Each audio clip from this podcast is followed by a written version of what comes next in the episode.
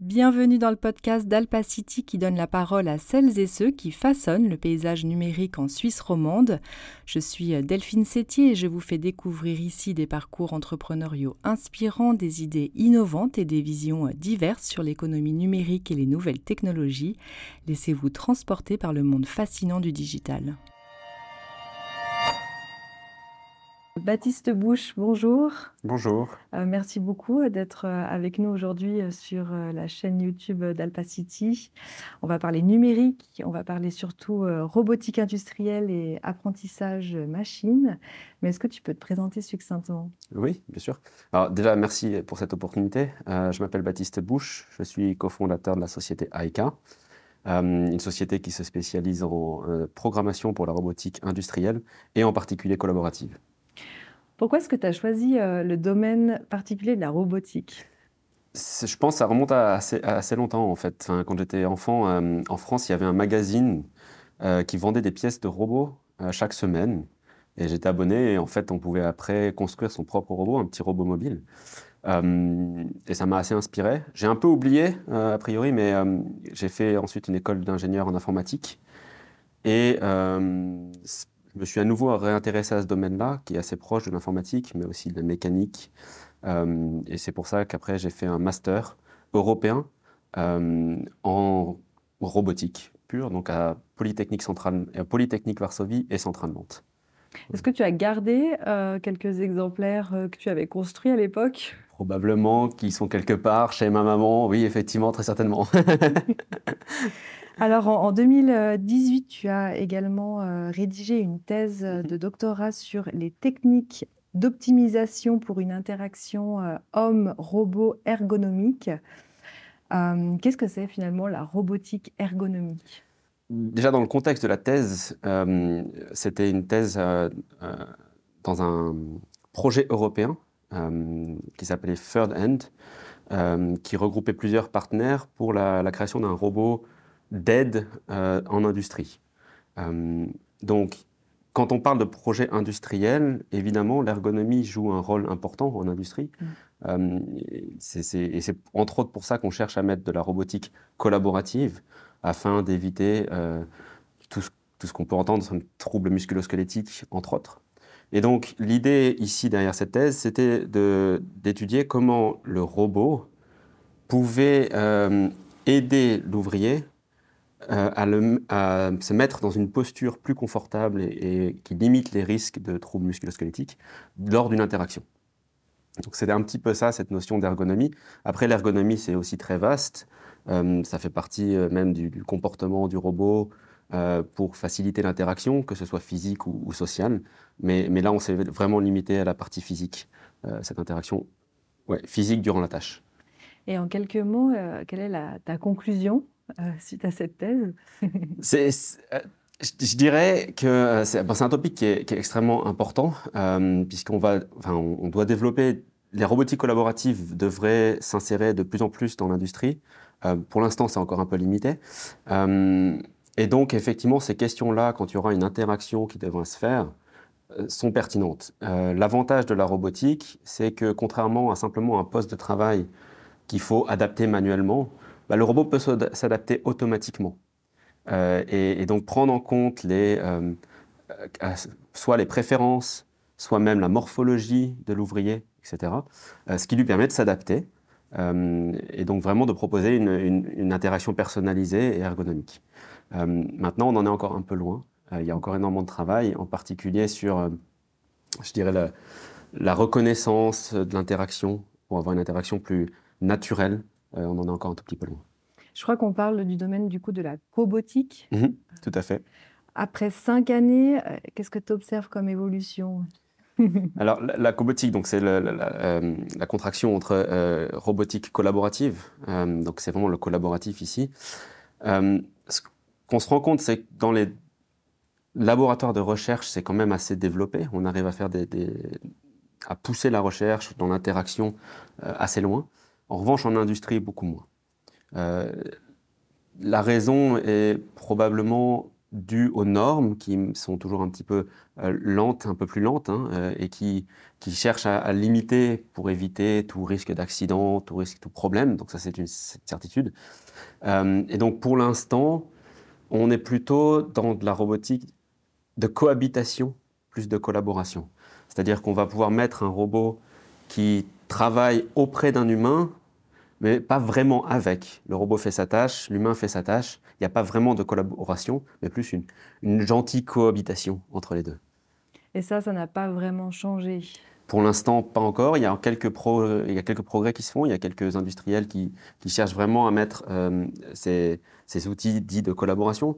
Entre autres, euh, peut-être plus pour le port de charges lourdes, par exemple, où, euh, où effectivement, une personne va guider le robot pour, pour porter une charge lourde afin d'éviter de le faire soi-même et d'avoir cette, cette charge-là.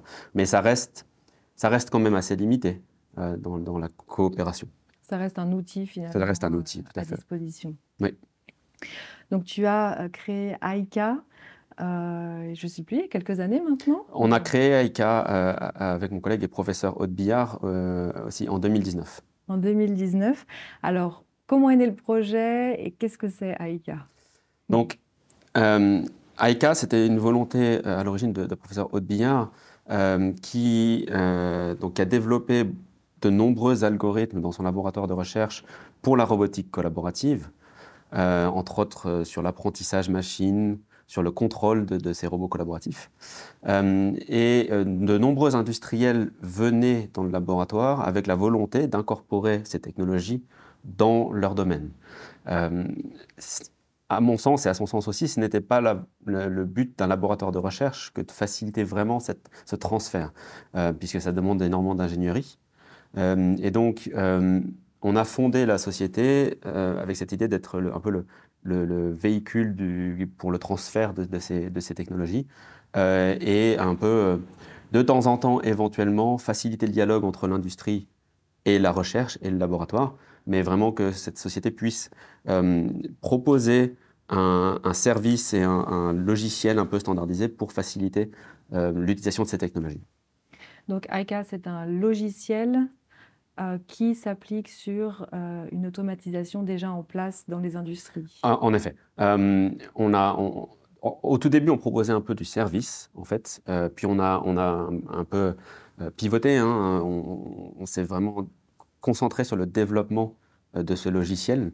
je dirais que le, confinement a un peu facilité, puisque bah, les opérations de service étaient un peu plus limitées à ce moment-là. donc, ça nous a permis de nous recentrer sur la création de ce logiciel un logiciel qu'on a voulu dès le début euh, agnostique en termes de robotique, euh, puisqu'il faut savoir le problème dans l'industrie, dans la robotique industrielle, c'est qu'il n'y a pas de standard, ou très peu, que chaque constructeur fait son propre, euh, son propre, sa propre machine évidemment, mais aussi son propre logiciel, des fois son propre langage de programmation.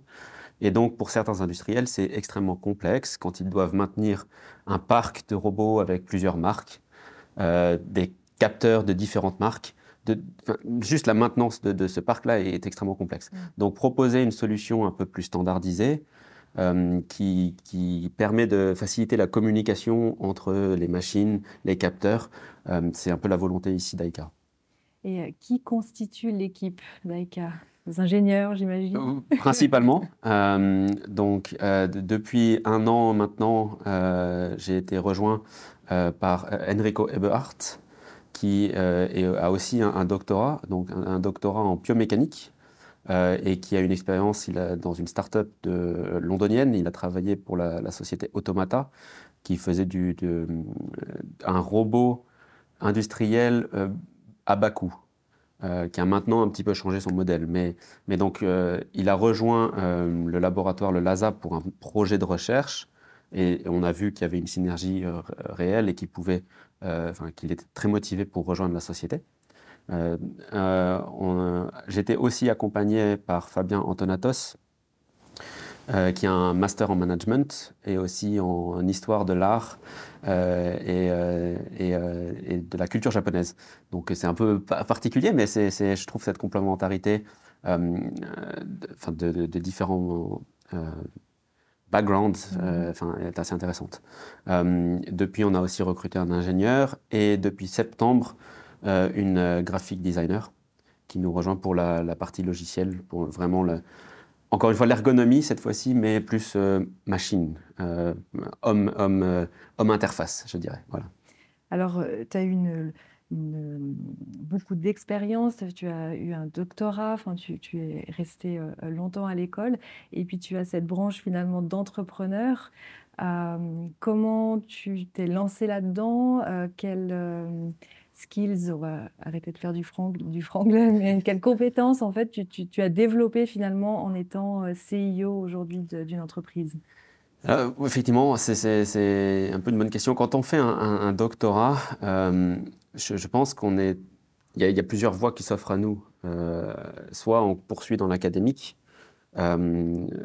et soit on rejoint l'industrie, ou on peut aussi effectivement créer sa propre société si les technologies qu'on a développées on pense qu'on peut les, appliquer et qu'il y a un besoin euh, derrière. Euh, l'académique, je n'étais pas spécialement intéressé. J'ai donné quand même des cours à l'EPFL, euh, ce, ce que j'ai bien aimé, mais, ça m'attirait un petit peu moins, je dirais. et, j'ai vraiment vu au cours de, ce post-doctorat que j'ai conduit dans le laboratoire du LASA, donc laboratoire de professeur Haute-Billard, que les technologies étaient, matures et qu'il y avait un vrai besoin, euh, je dirais, de les, amener à l'industrie. Euh, c'est un petit peu, on, dit souvent qu'on crée une société parce qu'on on a un besoin, on est irrité par quelque chose et qu'on se dit, bah, tiens, il faudrait que je le fasse.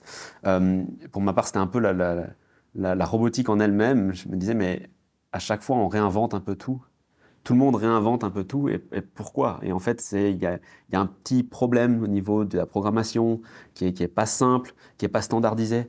Et ce qui fait qu'il euh, faut recommencer à zéro chaque fois qu'on fait un nouveau projet. Et ça a été un peu la motivation ici, euh, dans la création de la société aussi. J'imagine que tu fais face aujourd'hui à, à d'autres euh, challenges que, la, que le développement ou la, robotisation, gestion des équipes Bien sûr, tout à fait. Oui, oui, bien sûr. Non, non, clairement. Et, et, ça, c'est, euh, il, est, il est certain que euh, on est lancé, enfin, on est jeté à l'eau, entre guillemets, ça, on l'apprend sur le tas. Enfin, entre autres, pour ma part, j'avais pas forcément eu de, cours sur l'entrepreneuriat ou sur la gestion d'entreprise. Donc là, j'ai eu à apprendre un petit peu sur le tas. Ce qui est un vrai challenge, ça, c'est sûr. Euh, et puis on fait des erreurs, de nombreuses erreurs. Euh, heureusement, je pense qu'en euh, particulier en Suisse et sur l'écosystème autour de l'EPFL, on est bien accompagné. on a assez facilement accès soit du, du coaching, soit, soit de, simplement les services EPFL proposent des cours, de l'accompagnement. donc ce qui permet un petit peu de limiter ce genre d'erreurs qu'on peut faire. J'ai un petit peu parcouru ta thèse, je, je suis honnête rapidement. mais il y avait dans, l'introduction une chose qui m'a, enfin, une thématique qui m'a attirée, qui est l'ensemble des, des, de la diversité des chercheurs pour justement faire cette interaction homme-machine. donc il y a des domaines variés tels que la psychologie, la sociologie et la robotique. Est-ce que tu continues de collaborer avec ces, ensembles de chercheurs de différents domaines? Alors, pas actuellement, euh, malheureusement. je dirais que dans la robotique industrielle, euh, c'est un peu moins d'actualité. Mais, c'est vrai, euh, c'était particulièrement vrai dans le laboratoire de recherche où j'étais avant. Donc, j'ai fait ma thèse dans le laboratoire de Pierre-Yves Oudéier, c'est le laboratoire Flowers à l'INRIA de Bordeaux, où, en fait, l'idée principale, c'était d'étudier l'apprentissage machine, mais euh, dans le contexte un peu de l'apprentissage général, par exemple, des enfants. Donc on regarde comment les enfants apprennent et on essaye de, développer des algorithmes qui reproduisent un petit peu ces méthodes d'apprentissage. Donc avec ce qu'on appelle de l'apprentissage par curiosité, euh, etc. Donc tout ça, ça demande euh, vraiment des, synergies, enfin des, synergies entre effectivement chercheurs, que ce soit en psychologie. il y avait aussi donc un projet qu'ils avaient avec un Baby Lab à, Toulouse. Et un, laboratoire sur l'étude comportementale des singes aux États-Unis, qui regroupaient ensemble pour faire un peu ce projet autour de l'apprentissage machine bio-inspiré, entre guillemets. C'est très intéressant. Euh, après, de toutes les manières, en règle générale, dans la robotique, c'est déjà aussi, euh, on a besoin de l'apport d'un vaste champ de compétences, même dans la robotique traditionnelle. Si ce n'est pas la psychologie, on a au moins besoin de la mécanique, de la physique, de la, des mathématiques, de la programmation. Donc déjà, c'est assez complexe et c'est riche. Euh, un ingénieur en, robotique a, malheureusement besoin de toucher un peu à toutes ses compétences, ce qui est extrêmement complexe. Est-ce que tu penses qu'on arriverait à transcrire en fait notre manière humaine de, penser à travers justement des algorithmes ou de la machine apprenante? Enfin, Est-ce que, est que tu penses qu'on va arriver jusqu'à un monde de Westworld, la série américaine euh? Je pense qu'on pourrait y arriver, très certainement. Enfin, je veux dire, euh, la science-fiction a de nombreuses années, enfin depuis toujours, hein, euh, inspiré les chercheurs. Euh, et donc, euh, je dirais que si la science-fiction l'a imaginé, un chercheur arrivera à le faire. C'est un petit peu ça, ce que je dirais. Et après, les, techniques d'apprentissage évoluent énormément. Et effectivement, des techniques d'apprentissage bio-inspirées sont de plus en plus présentes. Euh, voire même, on, voit apparaître donc, dans tout ce qu'on appelle le deep learning avec les réseaux de neurones. Déjà, c'est tout simplement bio-inspiré. On parle bien de réseaux de neurones euh, qui, a, qui, a fait, qui, a, permis de faire avancer énormément l'apprentissage machine. Mais maintenant, on trouve même, euh, au-delà du, réseau de neurones artificiels, des, vraiment des, neurones artificiels connectés sur une puce, par exemple. donc, la bio, le, le bio-inspiré va plus loin et devient même mécanique et physique. Donc c'est, oui, je pense qu'on y arrivera. Jusqu'à quand? Quand ça, ça c'est une autre question. Alors justement, on va revenir un peu plus sur le, concret de ce qui se passe aujourd'hui. Donc finalement, euh, vous faites, enfin, tu as commencé en faisant de la recherche appliquée. Qu'est-ce qu'aujourd'hui on arrive à faire dans les entreprises euh, avec AICA euh, Si tu veux nous donner un exemple de projet, par exemple. Oui, bien sûr, tout à fait. Effectivement, il y, a un peu une, limite entre ce qu'on arrive à faire dans l'industrie et, ce qu'on fait dans le laboratoire de recherche. Dans le laboratoire de recherche, on va vraiment se concentrer sur la robotique un peu physique. On va prendre le robot, lui montrer une tâche euh, et, la reproduire. En industrie, euh, on commence avec notre partenaire industriel, euh, donc notre client principal c'est Scheffler. il y a un peu cette donc constructeur allemand. ils font des boîtes de vitesse entre autres pour l'automobile. Il y a un peu cette volonté de, pouvoir simplifier la programmation euh, par la démonstration. Donc c'est non plus il faut programmer euh, simplement ce que le robot doit faire, mais si on peut lui montrer et si on peut physiquement, hein, un ouvrier peut lui montrer ce qu'il doit faire, bah, ça permet de simplifier. Euh, donc la démonstration reste simple. en recherche, on a tendance à vouloir un peu complexifier euh, ce qui n'est pas forcément nécessaire ici.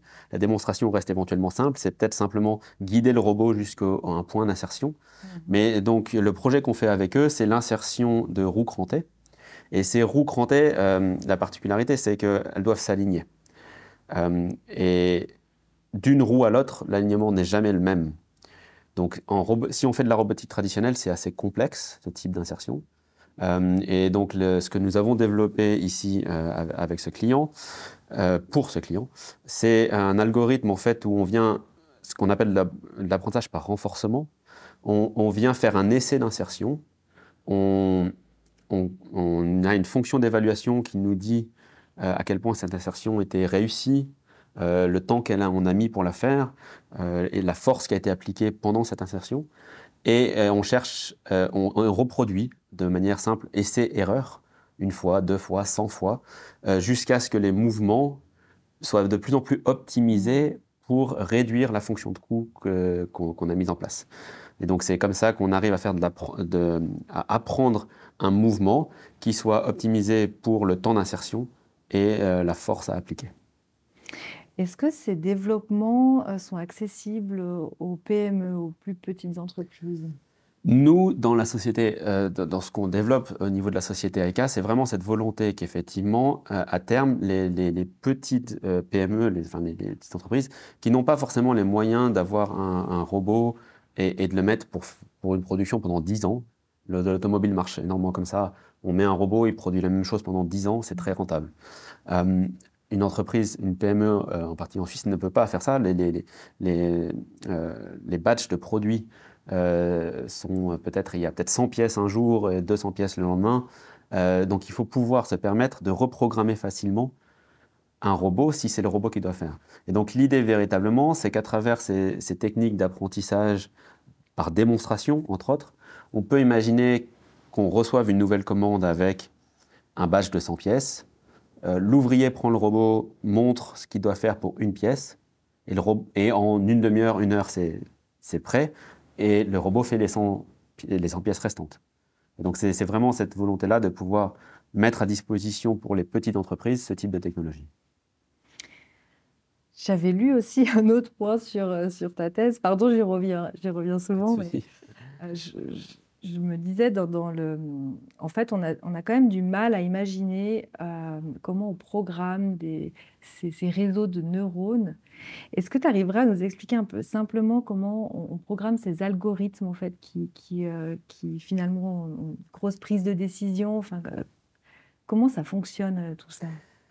C'est effectivement assez complexe, surtout qu'en plus ça dépend de l'algorithme en question assez souvent, c'est ramené à un, principe mathématique euh, qu'on appelle, c'est le principe d'optimisation. On a une, fonction en mathématiques, euh, on a une fonction et on cherche son minimum.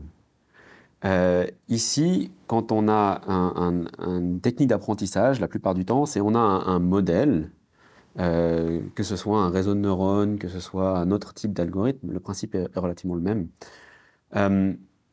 Et euh, ce modèle génère une action. Cette action doit être évaluée euh, par un coût et on va chercher en fait à, changer les paramètres du modèle de façon à ce que l'action euh, produite soit optimale, minimise la, fonction de coût associée. Donc, par exemple, quand on entraîne un algorithme de classification à reconnaître un chat et un chien, sur des images, euh, on donne un, grand nombre d'images où on, a labellisé ça c'est un chien, ça c'est un chat, ça c'est un chien, ça c'est un chat. Et, l'algorithme, son rôle, c'est de regarder une image et de dire ok, ça c'est un chat. Ou ok, ça c'est un chien. Et ensuite, la fonction de coût, c'est le nombre d'erreurs qu'il a fait. Et puis, on va entraîner le, réseau ou entraîner le, modèle mm-hmm. à faire le moins d'erreurs possible. Et donc, c'est par essai-erreur, en général, qu'on fait ça. Et la robotisation, euh, donc euh, le machine learning en industrie, euh, elle est aujourd'hui très présente dans les entreprises suisses ou on peut vraiment encore... on Est-ce qu'on a les bonnes conditions déjà pour, pour intégrer ces outils-là? Alors, il y, y, a deux problèmes, je dirais. déjà, c'est la mise à disposition de ce type de technologie. Euh, qui sont euh, assez souvent euh, restreints. c'est pas vraiment en open source la plupart du temps. Mhm. alors, des grands, des grands industriels, hein, enfin Google entre autres, met à disposition des, des, des, des, modèles, mais leurs modèles sont rarement, soit ils sont préappris, et à ce moment-là, on les utilise tels quels, mais on ne sait pas comment est-ce qu'ils les ont entraînés, euh, soit il faut les apprendre, mais ils ne donnent pas les données. Et c'est à nous de devoir collecter les données. Et c'est ça un petit peu la frein, je dirais, à l'utilisation de technologies euh, qui, demandent beaucoup de données, euh, comme le deep learning, en industrie, parce que ben, la donnée, il faut, il faut l'avoir. Et, la collecter la donnée, c'est extrêmement complexe, ça prend du temps. et donc, et puis en plus, il faut, il faut collecter les bonnes données. Euh, je, donne, je, donne, aussi un cours euh, à la, euh, à la HEC sur, sur un peu le, justement l'apprentissage machine et la robotique. Et, je donne souvent cet exemple du, CAPTCHA, le, CAPTCHA Google, qui nous demande si on n'est pas un robot. Et peu de gens savent, mais en fait, ce type de CAPTCHA, s'ils nous demandent ça, c'est simplement pour utiliser leur, entraîner leur propre réseau, leurs propres algorithmes, entre autres dans la recherche d'images puisque ça leur permet de vérifier, de générer de la donnée pas chère. une personne va devoir cliquer Et, les clics que l'on met sont réutilisés après dans les algorithmes d'apprentissage. Euh, et donc, c'est comme ça qu'ils génèrent de la donnée pas chère. Autrement, si on doit générer de la donnée, assez souvent, on fait appel à euh, des services, donc Amazon, ce qu'on appelle Amazon Turk, met en place aussi ce type de service où on va payer bien souvent des, gens dans des pays comme, comme l'Inde ou le Pakistan euh, à générer de la donnée pour nous. Euh, et on les paye pas cher. Et ça permet de récupérer beaucoup de données. C'est malheureusement assez souvent. Donc, je dirais que la, donnée est cruciale. Euh, l'algorithme en lui-même est important, mais c'est vraiment la donnée qui est importante. Est-ce que les entreprises, enfin on parle plutôt d'industrie, ont, vraiment commencé à collecter des données? Est-ce qu'ils ont mis en place ça déjà dans l'entreprise ou pas Certaines entreprises, oui. Euh, mais là encore, ça, demande une infrastructure qui est, parfois lourde à mettre en place. Il y a des questions aussi de sécurité. Euh, il y a des questions aussi d'éthique, évidemment. Euh, puisque si on, collecte des données sensibles sur des, personnes, bah, il, faut, il, faut, être compliant avec les normes GDPR, entre autres. donc c'est tout un process qui est assez lourd à mettre en place aussi. Et quel serait un peu notre positionnement? Parce que finalement, euh, vous, vous appuyez sur des bases, euh, des outils américains. Euh, ces questions d'éthique dans la donnée, ils le géreront plus tard quand, quand il faudra le gérer. Enfin, c'est un petit peu le, sentiment qu'on en a. comment on se place en Suisse? Réinventer Google, c'est pas vraiment envisageable. comment on apporte en fait notre valeur ajoutée sur oui, c'est effectivement une problématique assez, assez forte. Euh, et il y a un petit peu, ça rejoint un peu les notions aussi euh, de, cloud, de cloud dit souverain qu'on cherche à mettre en place, euh, soit en Europe, soit en, enfin, en France hein, mhm. aussi, en Suisse aussi. Ouais, c'est assez difficile à, répondre comme question. surtout que c'est assez obscur aussi la manière dont une société comme Google, comment elle entraîne ces, réseaux, comment elle entraîne. Euh, on n'est pas sûr qu'il n'y ait pas d'introduction de biais euh, liés à la donnée. On, a pu le voir, hein, entre autres des biais, des biais, euh, des biais ratios éventuellement, des fois sur certains algorithmes. Il faut le savoir, ils ne sont pas exempts de biais juste parce que la donnée qu'on leur donne n'est pas, n'est pas suffisamment diversifiée. Ça, peut aussi apparaître. je dirais que il faut maintenant faire l'effort de peut-être réduire notre dépendance à ces gros réseaux de neurones ou ces grosses techniques d'apprentissage qui nécessitent énormément de données et, trouver et, être un petit peu, c'est aussi une manière un peu écologique entre autres, euh, puisque les, gros réseaux de neurones consomment énormément d'électricité. Euh, la récupération de ces données consomme énormément. Si on trouve des algorithmes qui sont moins euh, consommateurs de données, qui permettent de faire localement des choses euh, y compris une industrie hein, qui voudrait mettre en place ces systèmes-là, mais qui ne veut pas euh, divulguer ces données à l'extérieur. Est-ce qu'on peut trouver des algorithmes qui permettent de, faire en local, avec moins de données, euh, la même chose? Et c'est ça, ça un petit peu la recherche qui doit se mettre en place ici. et il y a de plus en plus de choses qui se font. Nous-mêmes, dans nos algorithmes, on n'utilise pas des gros réseaux de neurones en général on est assez restreint, on utilise, on utilise d'autres technologies qui nécessitent très peu de données et qui sont complètement locales, euh, justement pour éviter ces, problématiques-là. Est-ce qu'il y a des bons développeurs en Suisse? Il y a de très bons développeurs en Suisse, très très bons. Les, écoles, de, les écoles, alors évidemment, hein, donc les écoles principales, PFL, ETH, sont, sont contiennent un, enfin, sont vraiment très très performantes. Euh, et, oui, les, cursus sont très bons, donc ça c'est sûr. Après, il y a aussi d'autres très très bonnes écoles, euh, euh, y compris en robotique, donc un peu plus appliquées, avec des formations pour l'industrie. mais oui, il y a de très bons développeurs en Suisse. Tu recrutes en ce moment chez Aika Alors, on, est en finalisation d'une levée de fonds. Mm-hmm. Donc, on finit d'abord ça. Après, oui, bien sûr, on va recruter, c'est certain. Et dans, euh, du coup, j'avais une question sur justement cette, euh, si tu avais des, difficultés à trouver euh, des, des, bons talents, des, mais finalement tu vas attaquer cette période dans pas très longtemps. Effectivement. Mais pour l'instant, ce qu'on voit, c'est que je reçois assez souvent des, des, candidatures spontanées de gens qui souhaiteraient nous rejoindre avec des très bons profils.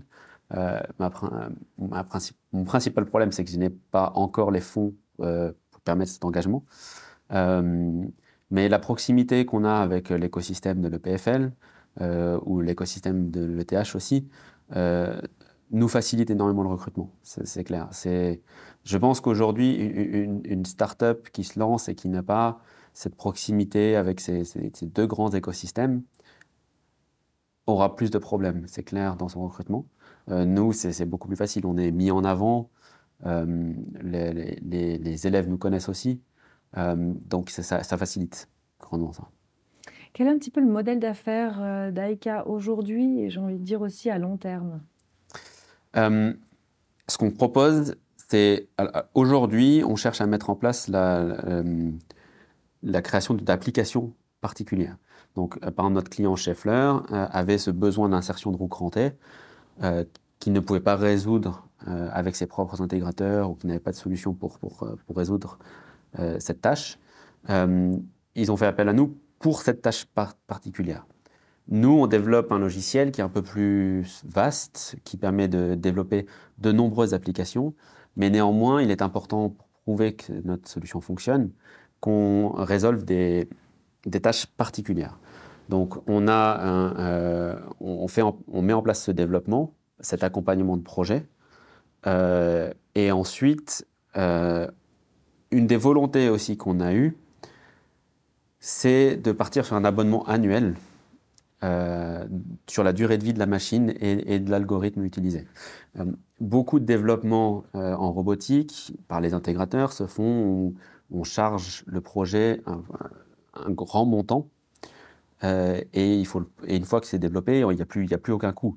Mais ça oblige les sociétés à avoir le, cash hein, ou à emprunter pour pouvoir mettre en place ce projet-là. Ce qui limite assez au niveau des, petites sociétés, éventuellement, des SMEs, qui ne sont pas sûrs que la tâche qu'ils veulent résoudre euh, peut l'être et qui devraient investir énormément pour après se rendre compte que bah, finalement, ça ne répond pas à leurs besoins. Donc le fait de pouvoir approcher avec euh, plutôt un abonnement euh, annuel, ça, limite un peu ce, qu'on appelle le CAPEX, hein, donc ça, limite un peu cela. Euh, donc ça, c'est notre premier business model. Le, donc c'est l'Apple Store de la machine euh, Un petit peu, oui, c'est un, petit peu, un petit peu ça, tout à fait. Euh, à terme, en fait, ce qu'on veut proposer, c'est aux intégrateurs robotiques de pouvoir développer leurs applications avec notre logiciel pour leurs clients euh, et éventuellement, bah, euh, la manière d'un Apple Store, hein, de pouvoir récupérer, euh, tiens, ce bout de cette application-là, je vois que, en fait, plutôt que de la refaire moi-même, je vais peut-être la prendre, la télécharger, l'utiliser, pouvoir éventuellement proposer à la communauté ses propres applications, etc. Donc un peu cet échange qui, est, je pense, est nécessaire. On parle en industrie, c'est toujours cette volonté de ne pas avoir réinventé la roue. Euh, donc c'est de partage, que ce soit de connaissances, d'applications, éventuellement après de données. Encore une fois. Est-ce que vous fonctionnez sur de l'open source? Beaucoup. Euh, notre base principale est basée sur un, notre code principal est basé sur un framework qui s'appelle euh, Robot Operating System, ROS, en version 2, ROS 2. donc on l'utilise. Déjà, ça nous permet, nous, de, faciliter nos développements. Euh, puisqu'une grosse partie de la communication, etc., est déjà faite. Et donc, on, se base là-dessus. Euh, de temps en temps, on rend à la communauté ROS en proposant des améliorations. Euh, et nous-mêmes, certains de nos algorithmes sont aussi en open source, de façon à pouvoir fédérer une communauté à l'utilisation de nos services. Quels sont les gains? Est-ce que tu as quelques chiffres parlants pour une, entreprise, donc on va dire un grand groupe, et ensuite une PME de vraiment entrer dans le machine learning? Alors ça dépend énormément euh, des tâches. Hein. Euh, je dans le cas, donc encore une fois de notre client, euh, ce qu'il a vu, c'est lorsqu'il faisait l'insertion de, de, ces roues crantées, ils, avaient donc un intégrateur qui le faisait et qui mettait à peu près 200 heures à programmer, à peu près. Enfin, c'est, il y a toujours un certain temps d'assemblage, d'insertion, enfin de, de programmation. notre système, on peut mettre en place l'apprentissage d'une nouvelle roue crantée en à peu près entre une demi-heure et une heure. Donc, on était à 200 heures pour un mouvement et aujourd'hui, on a une heure pour un mouvement. Euh, voilà, à peu près. Après, il y a toujours quand même euh, la mise en place machine, mécanique, ça prend quand même du temps aussi. Donc, dans ces 200 heures, c'était pas seulement de la programmation, il y a toujours un petit peu aussi de la, enfin, il y a toujours un, petit peu plus de, mise en place euh, à compter. mais donc, l'apprentissage en lui-même, nous, on, apprend un mouvement en une heure. Donc, si une PME aujourd'hui ben, a sa chaîne de production en place, euh, reçoit un nouveau batch de produits et en une heure peut se permettre de reparamétrer complètement le robot, je pense qu'il y a un gain qui est très important. Comment est-ce que tu imagines l'industrie du futur? Comment tu vois une, chaîne de production ou, toute une entreprise avec euh, des robots? Je dirais extrêmement flexible. Et, c'est ça, euh, c'est ça tout l'intérêt et, le challenge ici. même les industriels automobiles s'en rendent compte. Jusqu'à maintenant, une chaîne de production, c'est très inspiré du, du Fordisme on produit la même voiture en continu et on en produit tout au long, enfin pendant 10 ans, la même voiture. Euh, c'est ni ce que les clients veulent, euh, c'est complètement euh, pas écologique. et donc, une production très, ce qu'on appelle lean, donc c'est un peu aussi inspiré de Toyota, qui, met ça en place. en flux tendu, c'est-à-dire j'ai une commande, je produis, et je ne produis pas beaucoup plus que, ce que, ma commande. Euh, j'ai très peu de stock. Je pense que ça, c'est le, ça, le, futur de l'industrie. Donc pour ça, ça veut dire que la robotique doit être extrêmement flexible aussi.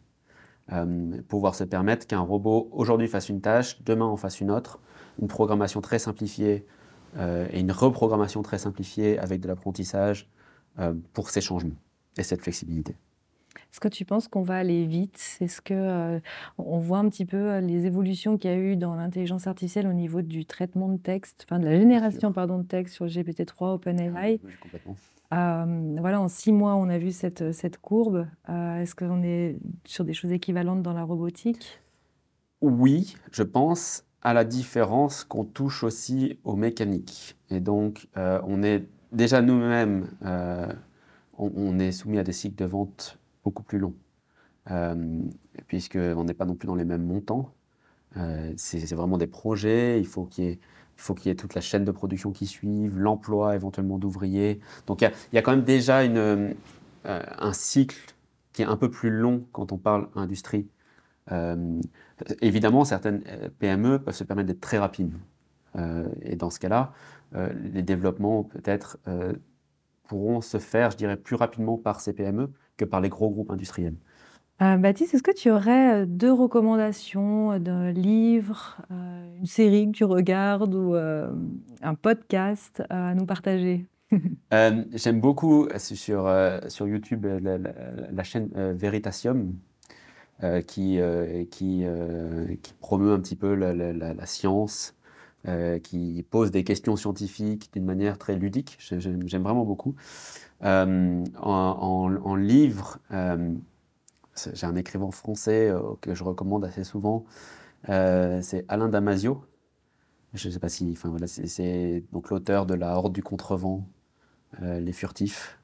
donc rien à voir avec la, avec la robotique, mais que, que, j'aime beaucoup en tout cas. Ça t'a beaucoup apporté après la lecture Je dirais que c'est assez intéressant, en particulier sur son, son, dernier livre sur les furtifs, qui, qui étudie un petit peu les, problèmes de euh, privatisation, de, euh, de société, euh, enfin, comment la société peut évoluer, qui, ouais, qui est assez intéressante. Est-ce qu'il y a une actualité récente qui t'a marqué et que tu aimerais nous partager tes réflexions? Pas spécialement. Après, je pense qu'en ce moment, euh, évidemment, on parle énormément de la Coupe du Monde. évidemment, c'est l'actualité, je pense, qui est, qui est la plus, euh, qui est, qui est, qui est, la plus euh, actuelle, tout simplement. avec tous les problèmes qu'on a vus et qu'elle a engendrés, et qu'aujourd'hui encore on continue, on voit sur les, les, conditions des travailleurs, etc. Donc je pense. On est partagé entre l'amour du jeu et puis le fait que, ouais, ce que tu viens de dire. Oui, c'est un petit peu problématique et ça montre bien un petit peu, je pense aussi, une. une comment, enfin, je ne sais pas trop comment dire, mais ce côté un peu bipolaire presque. Schizophrénie. Ouais, ouais, enfin voilà, d'un peu de nos sociétés qui ne qui, savent plus trop comment, comment réagir face à tous les, enjeux qu'ils ont. Euh, et, et, on, on, est un peu divisé, on ne sait pas quel camp. On, a presque, on nous demande presque de choisir un camp. Mm. Euh, et on ne sait pas quoi. Enfin ouais, c'est compliqué. Et puis, euh, est-ce qu'il y a une personne que tu souhaiterais voir à ta place aujourd'hui et que l'on pourrait inviter? Euh, je, alors, dans, la, dans l'écosystème robotique, euh, on fait partie nous-mêmes de la Swiss Smart Factory, donc qui, est, qui, qui, cherche à promouvoir la recherche en robotique, mais vraiment industrielle. Donc, à, amener les, industries. Il y a, donc, ils ont un showroom pour la robotique industrielle. Et maintenant, ils ouvrent aussi un centre de recherche collaboratif donc en robotique collaborative. Euh, et donc, je pense que ça pourrait être intéressant d'inviter donc le directeur de, ce centre, donc ils sont à Bienne, et c'est euh, Dominique Gorky. Magnifique, on va prendre contact. Voilà, très bien. Et voilà, une conversation euh, inspirante qui touche à sa fin. Un grand merci à notre invité euh, pour son partage précieux et éclairant, et à vous, chères auditrices et auditeurs, de nous avoir euh, accompagnés. Si vous avez apprécié cet épisode, n'oubliez pas de vous abonner pour ne rien manquer de nos futures rencontres, et je vous retrouve très prochainement pour d'autres aventures. D'ici là, continuez à explorer, apprendre et innover.